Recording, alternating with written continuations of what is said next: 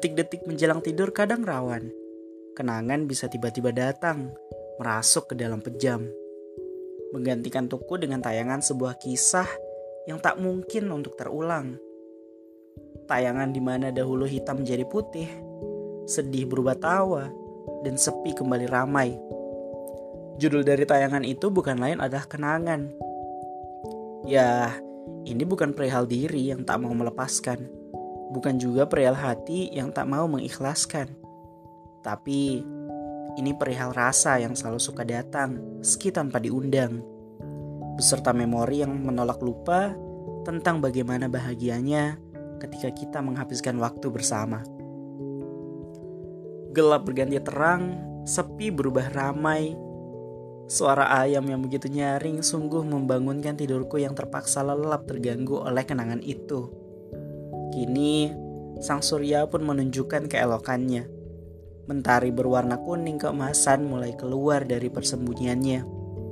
Awan putih pun terlihat seperti menari-nari di semestanya. Ah, indahnya. Percayalah, suatu saat kita akan merindukan cahaya matahari yang dulu kita maki teriknya. Sebab saat itu kita akan terbangun di bawah tanah yang basah, gelap, sepi, dan hampa. Sebab pagi telah menyingsing, masa lalu bukanlah sesuatu yang harus disesali, namun dihargai. Bukan untuk melupakan, melainkan untuk mengingat dengan sudut pandang yang tidak lagi menyakitkan.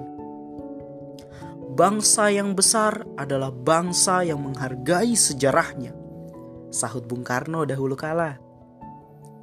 Kehidupan selalu memberikan pelajaran bagi manusia, walau tak semuanya menyenangkan. Gagal, patah, hancur, itu adalah sebuah keharusan supaya kita tahu bahwa kesuksesan bukanlah hal yang remeh untuk tercipta. Sebab aku memilih untuk menghargai, maka aku juga mencoba menikmati. Dikala hangatnya pagi, berpadu padan dengan embun basah menyelimuti bumi, kupeluk erat kenangan kita. Degup kita pernah seirama, doa kita pernah satu arah, tangan kita pernah tak hendak melepas, bahkan saling menarik kala yang lain terjatuh. Apa yang pernah kita punya, kita lelang, kita lengkapi sesama lainnya. Langkah kita pun terlihat sama, bahkan tak jarang outfit kita seperti anak kembar. Hebatnya, itu pun tidak disengaja. Wajar saja kalau aku merindukanmu sewaktu-waktu dengan rindu yang tak mampu terdefinisikan oleh kamus ataupun buku-bukumu. Hei, apa kabar? Ku harap kau sehat selalu. Kini ku berharap sosial media memainkan perannya. Sampaikan pesan rindu ini Katakan bahwa aku akan bangkit. Tenang, aku tak akan melupakanmu. Kau tetap istimewa di hatiku. Kau pun tak akan kalah dengan mereka yang selalu ada. Kau menempati posisi berbeda dari orang-orang itu. Aku yang sudah kalah tak akan berharap lagi padamu. Meski egoku menginginkanmu hadir menemaniku. Namun, waktu pun telah menguburku, perlahan membuatmu tak lagi membutuhkanku. Dengan begitu, aku hanya berdoa, semoga kau bahagia selalu. Itulah yang setidaknya selama ini kupanjatkan kepada Tuhanmu, yang juga Tuhanku. Meski bahagiamu kelak bukanlah bersamaku.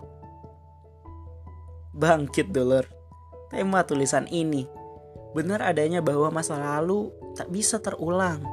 Namun, bukan berarti kita harus terpuruk dan jatuh ke dalam lubang kenangan yang menyakitkan.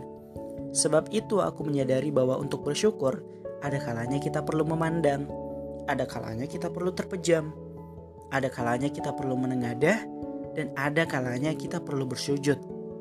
Dan aku pun bersyukur dengan pelajaran yang kau beri.